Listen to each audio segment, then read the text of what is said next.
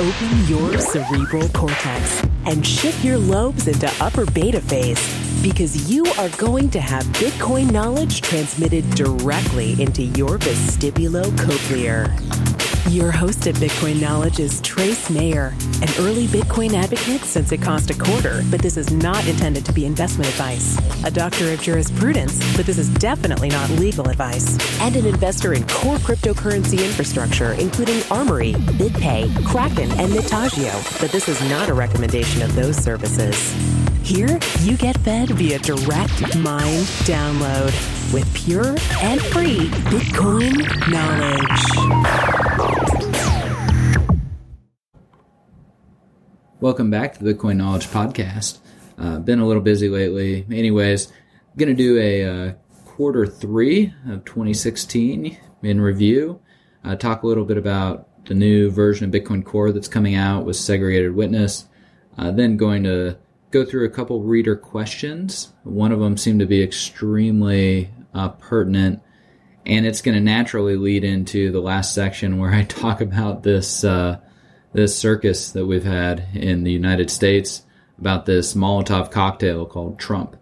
Uh, and you know, just the bigger picture. I think it's important for everybody to really understand the situation that we're in. So, you know, we do get into some of the politics of it, but really, I think it's very important for everybody to understand the the circumstances. So, even though we get into it, you know, it's really much more focused on like actionable stuff that I think is very important uh, for people to to to consider. So, anyways, uh, we'll be off a little off topic there, but in the overall big scheme of things, I think it's important. So, with the latest release of Bitcoin Core, uh, segregated witness is a huge deal. Um, it's going to help reduce UTXO growth. Well, first, what is segregated witness? We're able to take some of the signature data in the Bitcoin blocks and actually segregate it so that it's not part of the actual block, and that frees up and allows a whole bunch of other stuff to happen. It frees up space, uh, resources, etc. One of the things that reduces UTXO growth, uh, which just makes Bitcoin easier to run full nodes and stuff like that, which is which is good. Additionally, we get to clean up transaction malleability. That old friend of Mark Karpelès that he blamed the failure of Mt. Gox on. Uh, how Segregated Witness does this, it allows Bitcoin users to put the malleable parts of the transactions into the transaction witness section. And by segregating that witness, uh, then you don't it's not going to affect the calculation of the transaction ID, like if there are any changes to the witness. So, like, that's a big deal. Uh, it's going to be helpful for a lot of uh, services in the Bitcoin ecosystem. Another thing, we get linear scaling of signature hash ops instead of quadratic scaling. So that just makes it so much easier to scale Bitcoin up in terms of size and do it safely. Uh, the proposals that came out of Gavin Andresen, like increasing to 100 megabyte blocks and 20 megabyte blocks and all of that, I mean, it, it just really showed how dangerous uh, it could be, like doing a hard fork like that. And so this is just a much better way of scaling Bitcoin up, and it's going to lay a foundation to to do even better scaling, even much more efficient uh, scaling. For example, we're going to get script versioning, and what's going to happen with the script versioning is that things that previously would have required hard forks with additional opcodes, uh, they're going to be able to perhaps be be used based just on like a script version instead. And so this is just going to allow us to to uh, deploy things as soft forks instead of hard forks, which is just way over way way better for the the network as a whole because of backwards compatibility. Uh, a couple things that that are kind of now coming into onto the horizon are Schnorr signatures, uh, although they're still in concept phase, and also MAST, which are Merkleized abstract syntax trees. So with the Schnorr signatures, one of the really cool things I like about it is the ability to aggregate the signatures together. For example, like I had Rodolfo Novak on from CoinKite, and we talked about some of the edge cases with multi-signature and how you know, really 20 out of 20 is like the largest we can we can really do with multi-sig. And even in Armory, I think we have like 12 of 12. Well, with these Schnorr signatures, what you're able to do is you're you're able to aggregate the the multi signatures together into just a single signature. So you could have like a thousand of a thousand, and yet there's only one signature that shows up in the signature data. Uh, and so that's really cool. Additionally, I mean, and, and that could lead to all different types of security application and and other stuff to make Bitcoin more secure, more scalable, more usable. I mean, imagine like uh, crowdfunding where where you're able to aggregate all these signatures, or just for cloud mining uh, out there, or Bitcoin mining pools, like you know, to be able to to put all of those payouts, but then it just goes in one signature. Like it's just a lot of really good use cases. Can reduce the costs. You you throw it in the mix with stuff like CoinJoin and segregated witness, and now you're you're you're you're decreasing the size of the transactions. You're increasing the the privacy and the fungibility. All of this stuff just makes Bitcoin so much more competitive, such a better use case. Uh, so I, I'm I'm excited about that. MAST, these Merkleized abstract abstract syntax trees. So okay, first like Merkle trees are cryptographic puzzle. We love puzzles in Bitcoin, uh, and you have like Merkle leaves and you can have Merkle branches and they all connect to this Merkle trunk and eventually you get down to a Merkle root. And what that means is you can have all these different data sets and you're able to compact you're able to reduce the data set to just a hash and you can't go the other way right? So you can have the hash and you can have the merkle leaf and you can know you can prove that that merkle leaf is included in the in the overall merkle tree but you don't know how many other leaves there are. You don't know what the numbers of those leaves what what the values of those uh, of that data is in those particular leaves or branches or trunks or whatever. And this is a big deal because if we're able to like uh, have additional new uh, SIGOPS and and use other and other scripting abilities in the protocol, but we're also able to do it with these with these Merkleized abstract syntax trees, then I mean we could be running like we could have multiple different script possibilities, but then only the script possibility that actually gets executed comes into the blockchain. So you're able to remove or at least make unseeable to, to anybody any of those other potential outcomes from the scripting. Okay, uh, you kind of following me here? So that helps increase like the fungibility of the coins because like if there say there's 20 different possibilities of how stuff could play out and one particular way plays out, only that one particular way is what is able to to be seen in the blockchain and you don't see the other 19 other possible ways it could have played out. So that really like helps with with some fungibility issues uh, some other fun stuff like that.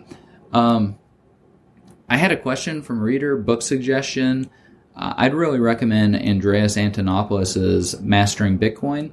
Uh, and yeah, I agree. And and another part of the question was just about Bitcoin security being fundamental to uh, its destiny is like just this huge thing that's going to change the world. And I agree, like security is huge, huge part, and we have it with uh, with with Bitcoin. Uh, Chad had called in on the SpeakPipe. He uh, he wanted to say he had left a tip. Thanks, Chad. We appreciate all the tips. Helps with uh, with the costs of editing and hosting the show and everything. Uh, someone else suggested I interview Chris Odom. Uh, for those who haven't been listening to the podcast very long, uh, I did interview Chris Odom. He's actually a good, a good friend of mine. Uh, February 12th, 2015 was the show. Uh, I'd recommend going back, listening to it. I try to conduct the interviews in a way that they're evergreen or timeless. So I'd recommend, you know, downloading even some of the older shows and going through them and listening to them because uh, there is some actionable stuff. You're going to pick up stuff. You're going to learn stuff. Everybody seems to really like the high quality interviews. So there you go. I interviewed Chris Odom already. Next time I see him at a conference, I'll try to herd the cat and uh, and interview him again. Uh, I have a question from David, so I'm going to play that and then answer it. Hello, Trace. My name is David. First of all, I'd like to congratulate you on an excellent podcast. I have learned quite a lot about Bitcoin and the blockchain just from listening to your various interviews and reading your various articles. So thank you very much for that. Uh, my question is about. Yeah, so just to summarize his question, he, he actually wanted to talk about like a triangular arbitrage between uh, the Brazilian real, the Chinese yuan, and then some of the other currencies like British pounds or euros or dollars. Uh, first, I don't know what's going on with this, like whether there's any software or services that, that kind of automate this. From what I understand, I, I haven't talked to Aaron Zerker at Coinado for a while, so I don't really know what he's doing over there because uh, he's trying to do some stuff like this, and I'd interviewed him on the podcast. Um, I I would say that there's probably nothing that's going to automate this. There probably is a lot of good opportunity though, um, because there's nothing automating it. so it really opens up up something for an entrepreneur. However, one of the problems that that you're going to run into if you try to do stuff like this is you have to have a lot of capital for the time uh, for the float, right? And this doesn't just apply to arbitraging the different currencies because you know, like Brazil, you you have to get approval from the central bank to even make a wire out of the country, and that can take 45 days. And like yuan, yuan's got currency control. I mean, it can be a real problem. But it also applies to other businesses like Bitcoin ATMs. Uh, you know, so you've got this time difference. You, you kind of have to build all this into the model that you're using for the the price that you charge and the spread and the the fees and all this stuff. Uh, it's there there's a lot that goes into it. You, you just got to be careful with that and have ample capital to be able to play all that stuff. Um, anyways, I got another question from Anthony, and my answer to Anthony is actually going to be contained mainly uh, in this political section where I talk about the this Molotov cocktail of Donald Trump to the to the establishment. But anyways, I want to play a little bit of Anthony's uh, voice message first before I get into that. Hey, what's going on, Trace? I just wanted to say thanks for sharing all the great information that you do on your podcast and then on your website. It's really put me in a position now that I don't have to work the whole nine to five thing. Now I am attached to the trading markets. I've been taking cryptocurrency trading courses and things like that, but ever since I fell down the Bitcoin rabbit hole, um, I just kept immersing myself. And the more I learn, you know, it's kind of like the whole housing collapse. Part of me is just thinking, you know, if Bitcoin does soar up in value, that means that the yuan or the one is quickly deflating in value, which we can see in the market. A lot of uh, investment fund hedge or hedge funds are shorting it, but a lower risk would be just to invest in Bitcoin, right? Well, I'm in the kind of in the middle of trying to figure out a way to, you know, I see how you're going on uh, in the direction of offline hardware and you know the whole how are you going to store this bitcoin? Because i believe it's going to be worth more than gold very soon uh, probably sooner than later. But i wanted to ask you uh, which direction you would recommend going or if you could talk about that on the podcast because i'm working on a website. Yeah so this is a really complicated question that he's asking uh, especially in the context of like world events, the macro picture, right? Um, and you know, I'm really glad that that he's in a position where he doesn't have to work. You know that that's one of the reasons I started talking, like I started talking about the blog, with the blog, with the podcast, with all this stuff, is really to kind of you know be a a voice of warning, you could say, because when you see like something bad coming down the pipeline, you want to let people know, right, so that they can they can prepare for for something bad that's coming down the pipeline. I mean, I'm not the type of person that would just you know stand on the side of the street and like not tell somebody, hey, there's a car coming, you might want to get out of the way, and you know, and I I'd I'd I'd warn, I'd, I'd help. I wouldn't just stand there and be silent. Um, you know, because I want to be helpful and useful to people, and like I want to, uh, like I, I, suppose it's just motivated out of love that I have for humanity in general, uh, unlike some people. So, you know, that leads us to to this election that we're that we're dealing with. Um, and you know, part of the reason I've been kind of quiet the last few months is, you know, I've just been really busy, like taking care of some other stuff. And I recently just got back from Washington D.C.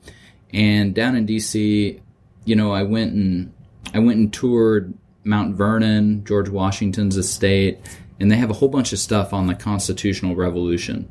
Uh, you know, and like what the people actually really went through and what the soldiers went through. And then we went to Ford's Theater and and I got to see like the Civil War and what everybody went through with the Civil War. I mean, that thing was bloody and just it was bad. And you know, it went down by the Washington Monument where they have the World War II memorial. And they have all these gold stars up there. There's like 4,068 gold stars, and each gold star represents 100 U.S. soldiers that died in World War II, so like 400,000 soldiers. Okay, what do all these things have in common? You know, and also Franklin Roosevelt's uh, memorial. I went to that, and one of the you know one of the etchings, one of the quotes that it had was, "This generation has a rendezvous with destiny." Uh, you know, Franklin Roosevelt talking about this. Like, what do all of these three events have in common? Well, there's a book that was published back in 1997 called The Fourth Turning and it was written by a couple of demographers. Demographers are basically statisticians who look at and apply it to the study of demographics. So, you know, population uh, population science, you, you could say. And you know, one of the things that you can't really change that much are demographics. Uh, they, they, just are what they are. Uh, there are certain number of people being born, certain number of people dying. Like it's happening uh, on just these large scales. And the assertion in this book, The Fourth Turning, is that just like we have a human life that's about 80 years, and just like we have seasons and cycles, uh, we, we get these seasons and cycles based on generational uh, turnover. And so you have about 20 years of spring, and after spring, more or less, comes summer, and summer lasts about 20 years, and then you have fall, and fall lasts about 20 years, and then you have winter, and winter lasts about 20 years, and then uh, then you have spring after winter. And you know it, it might be 19 years or it might be 21 years or whatever, you know, but it but we know that spring and then summer and then fall and then winter and then spring again. And these are these are the cycles that humanity goes through in these larger generational ways. And so uh, in spring is a time of renewal and the institutions are still wet concrete and you're able to mold them. And then they harden during summer and summer's the good times. The good times are rolling and it's just great and everybody's happy and then the, there's a fall, there's an unraveling, and then winter uh, becomes a crisis, you know, and, and the, the crisis always continues to escalate in its intensity. And eventually, uh, the crisis resolves itself, and then uh, coming out of the crisis, you have spring.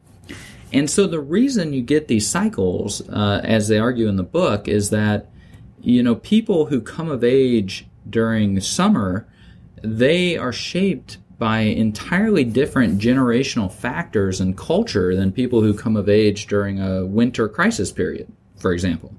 And because of that, they raise their children a different way. And so their children uh, raise their children a different way too, but those children react to their their macro their macro circumstances in particular ways based on how they were raised.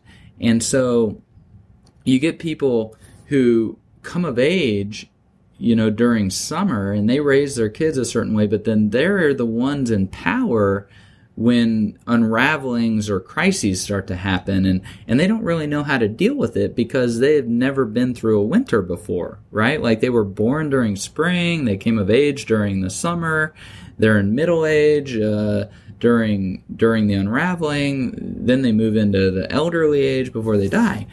Well, guess what? The fourth turning, the, the first one in American history, it happened with the Constitutional Revolution. You had this unraveling that happened.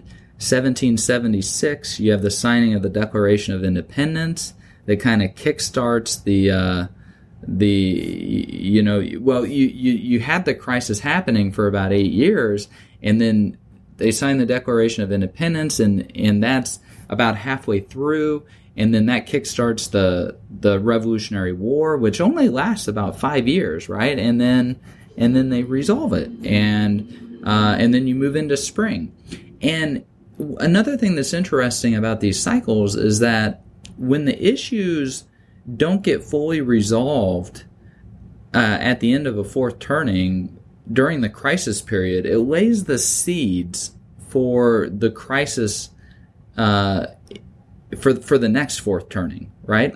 And we saw this with the constitutional revolution. It laid the seeds for the Civil War. And so, you know, in the 1850 or 1850s, uh, the you know it's 80 years later. 1776 is now uh, 1856. You know, just right on time. 80 years later, they they the the crisis begins. Uh, it escalates until you get to about the backside of the crisis, and then it erupts into the Civil War. Uh, we had 25,000 people die in the Constitutional Revolution. We had about 700,000 die during the Civil War, which normalized to our population today would be about 12 million people, just to put it in perspective. It was pretty bloody, bloody Civil War. Um, but, you know, America got through it. Uh, and, and then we had spring and we had, we had, we had summer and fall again. But what happened with this, with the Civil War is that uh, the issue was basically over the right of secession, right? Like, could like could people leave the could states leave the union or not? Uh, and and how it got resolved was no, they can't. They're forced to stay in the union. Well, that kind of laid the seeds for America's expansionist uh, foreign policy.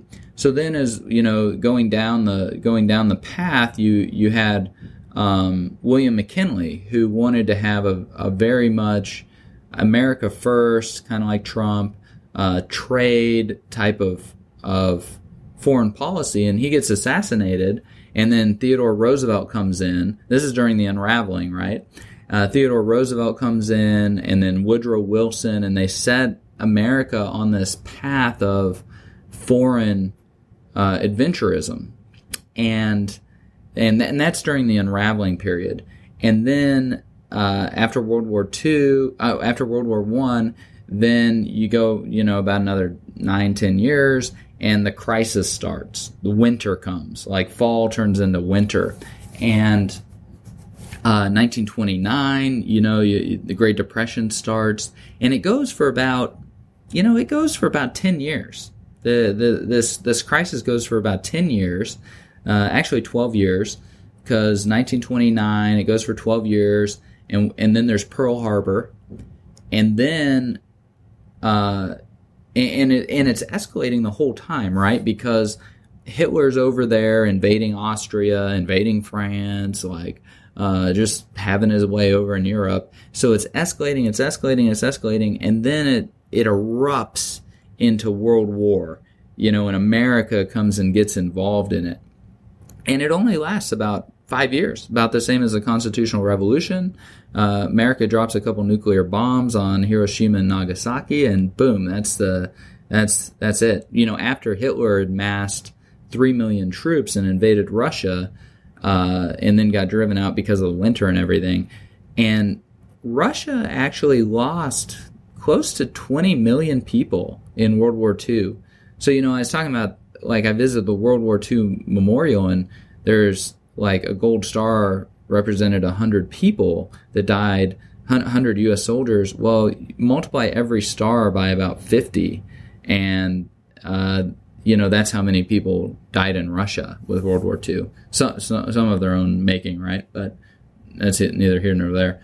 Um, but what I'm getting at is so we we see these cycles. You know, constitutional revolution laid the seeds for the Civil War with the slavery issue. Civil War laid the seeds with the non-secession ability issue. We're forcing you to stay in the Union.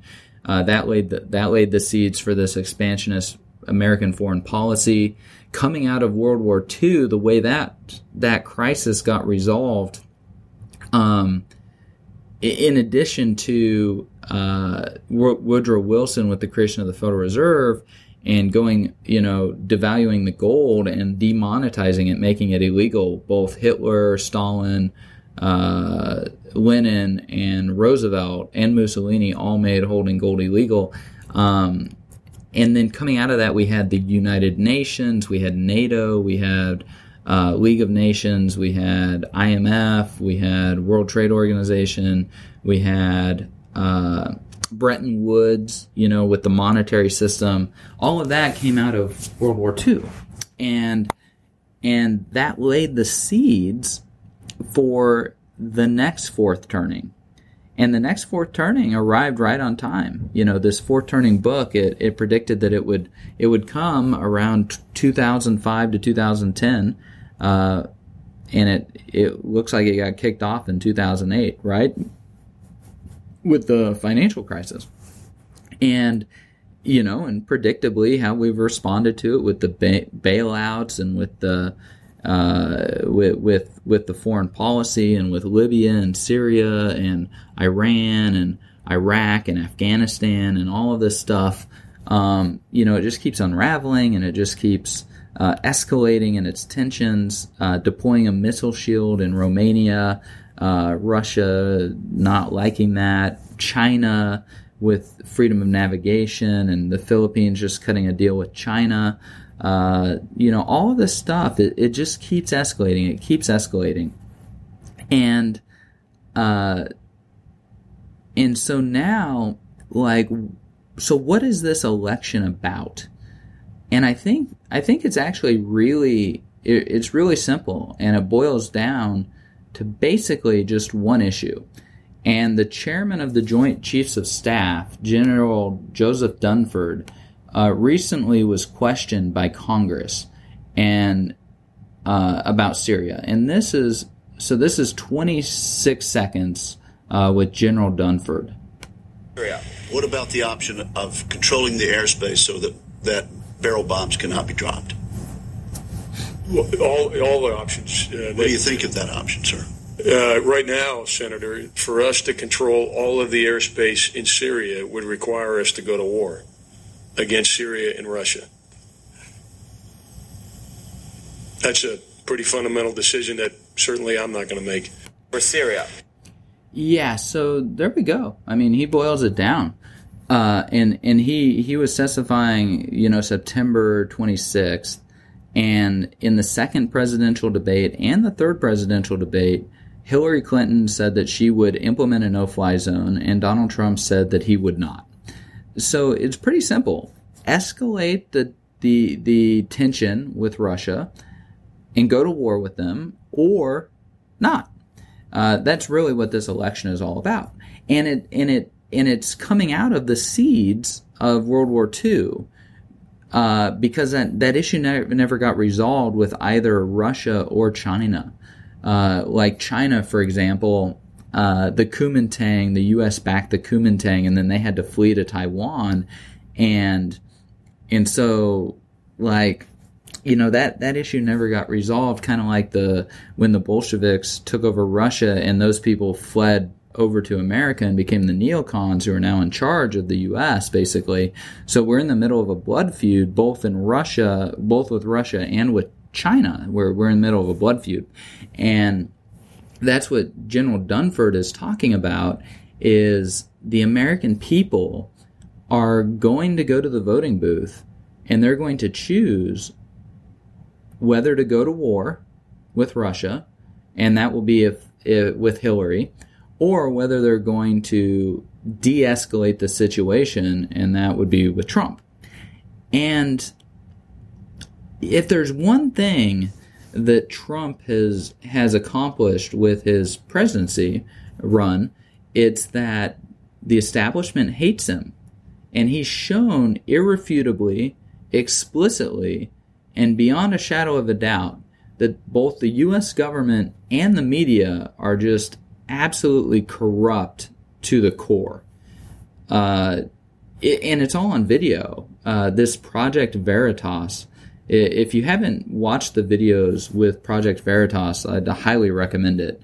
Um, a couple of really high-ranking uh, Democrats recently resigned. Some of them that were in the videos because there's like 40 hours of videos. Basically, this guy like infiltrated some of the Democratic organizations and took a bunch of like investigative journalist type uh, video. For example, um, one of the guys that resigned, he had gone to the White House 342 times. He'd met with President Obama 46 times. And this guy uh, took money from the DNC to pay psychotic protesters to inst- to initiate violence at some of the Trump rallies, and then they coordinated uh, to have the Bernie Sanders supporters blamed for it. I mean, this is crazy stuff, right? Like uh, Hillary Clinton, Obama, and the DNC are engaging in domestic terrorism and funding it. I mean, it's really crazy stuff. And some of the other videos, I mean, they're going in depth into the strategy of how they're going to engage in a lot of the voter fraud uh, that they're going to be implementing. And so it's, I mean, this Project Veritas is really crazy. And so Trump has has pulled back this curtain. He has shown everybody like what the deal is and, you know, another issue is uh, the United States Supreme Court.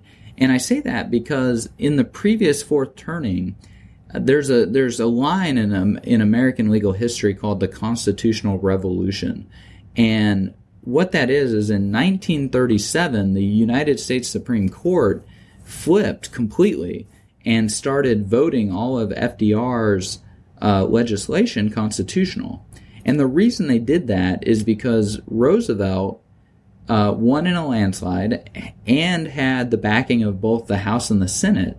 And he said, Look, Supreme Court, if you don't vote my stuff constitutional, then I'm going to pack the Supreme Court.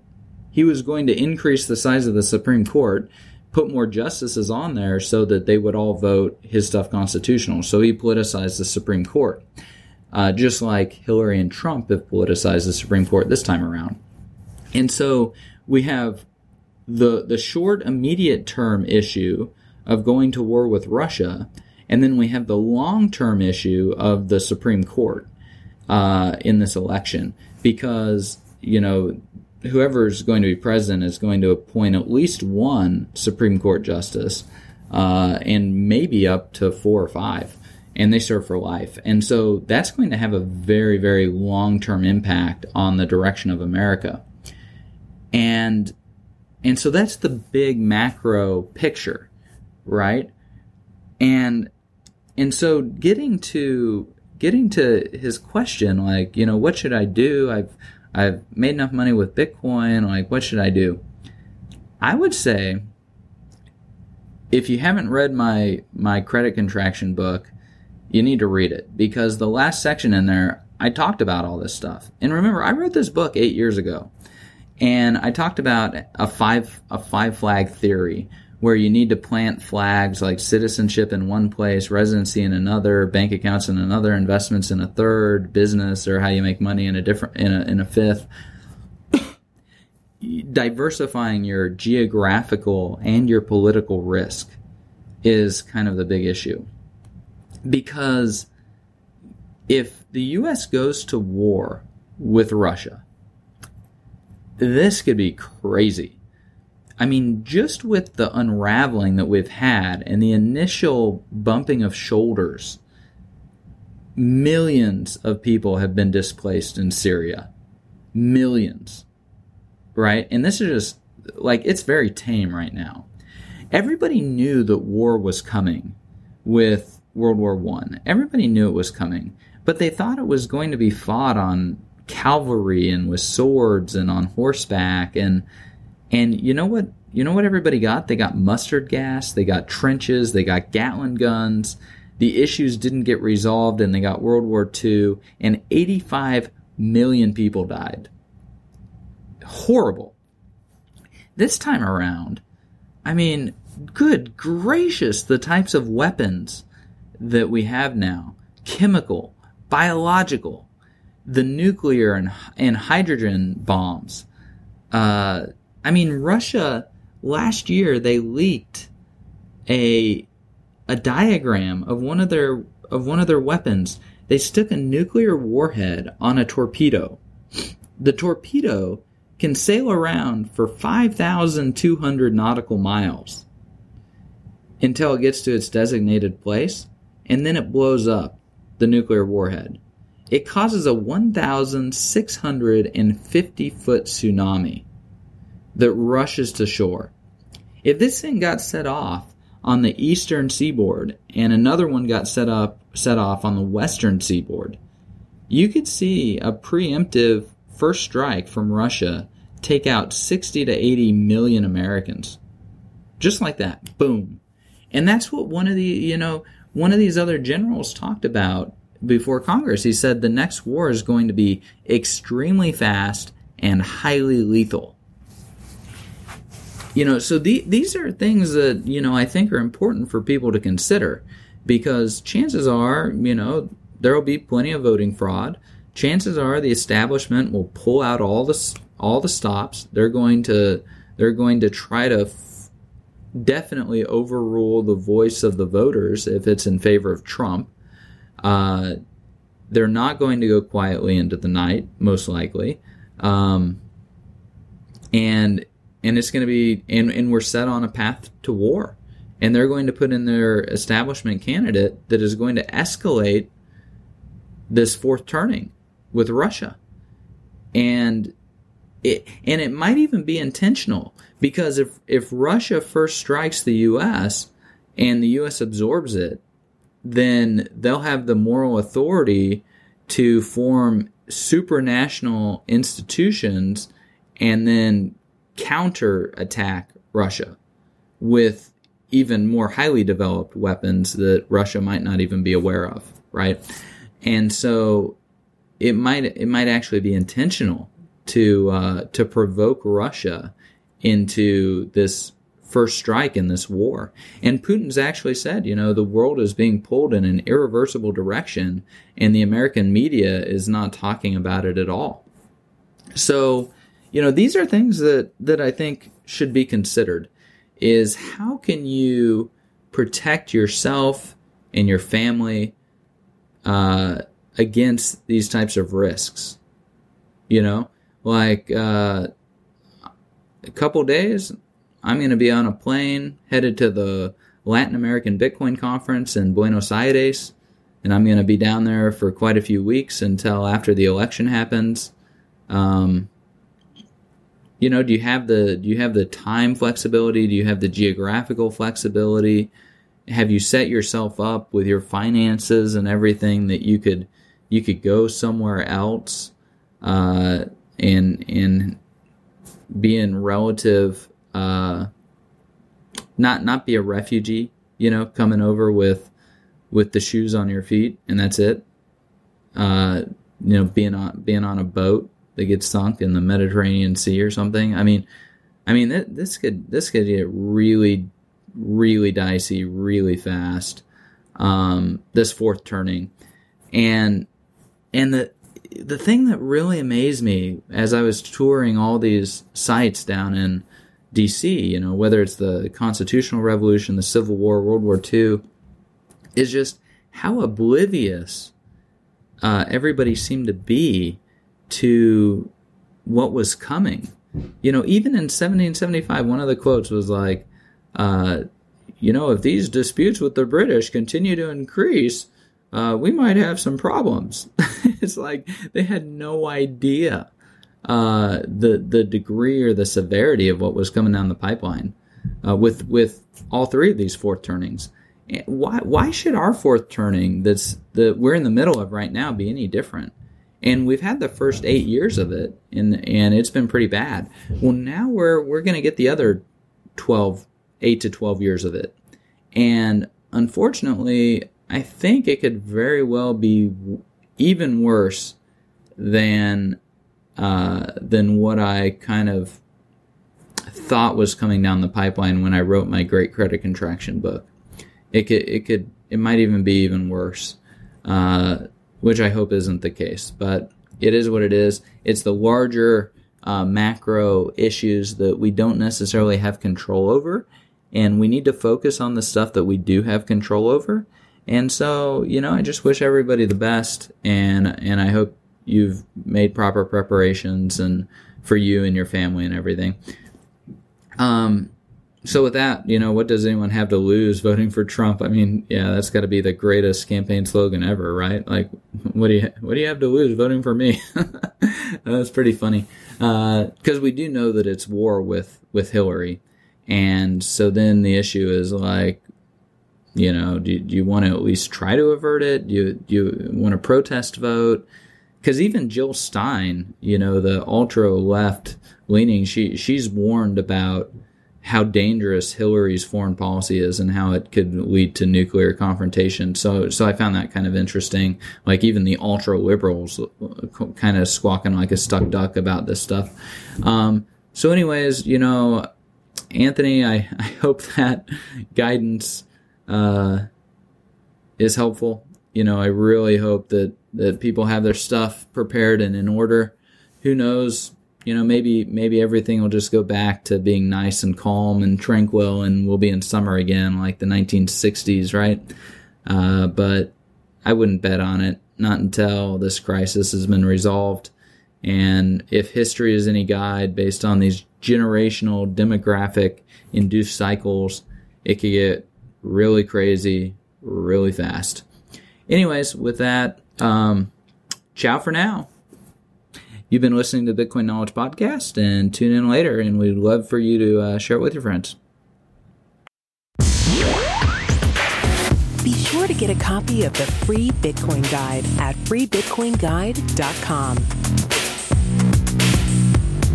Got a question or suggestion? Record your voice at bitcoin.kn.